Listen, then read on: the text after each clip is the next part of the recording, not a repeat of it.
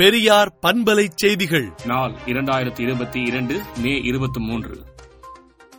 சிவகங்கை மாவட்ட பாசனத்துக்காக வைகை அணையிலிருந்து வினாடிக்கு இரண்டாயிரம் கன அடி வீதம் தண்ணீர் திறக்கப்பட்டது.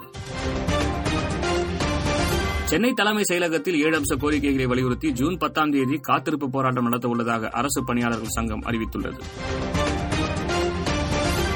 தமிழகத்தில் காங்கிரஸ் மேற்கொண்ட கூட்டணிகள் கட்சியை பலவீனப்படுத்திவிட்டது என்பதே உண்மை என தமிழக காங்கிரஸ் தலைவர் கே எஸ் அழகிரி தெரிவித்துள்ளார். வரும் இருபத்தெட்டாம் தேதி திமுக மாவட்ட செயலாளர்கள் கூட்டம் நடைபெறும் என்று திமுக பொதுச் செயலாளர் துரைமுருகன் அறிவித்துள்ளார். தமிழகத்தில் பத்து தனியார் பொறியியல் கல்லூரிகள் மூடப்படுவதாக அண்ணா பல்கலைக்கழகம் தகவல் தெரிவித்துள்ளது. குறுவை சாகுபடிக்காக மேட்டூர் அணையிலிருந்து தண்ணீரை நாளை முதல் முதலமைச்சர் மு க ஸ்டாலின் திறந்து வைக்கிறார்.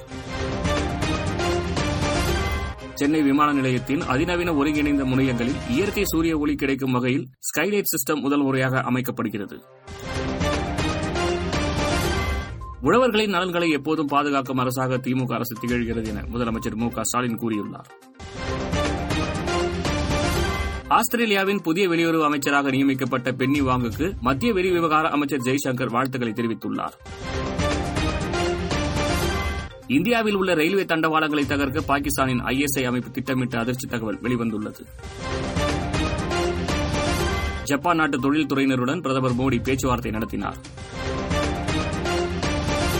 எங்களின் இறையாண்மை மற்றும் பிராந்திய ஒருமைப்பாட்டு விவகாரத்தை பொறுத்தவரை எந்த சமரசத்திற்கும் சலுகைக்கும் இடம் கிடையாது என சீனா தெரிவித்துள்ளது.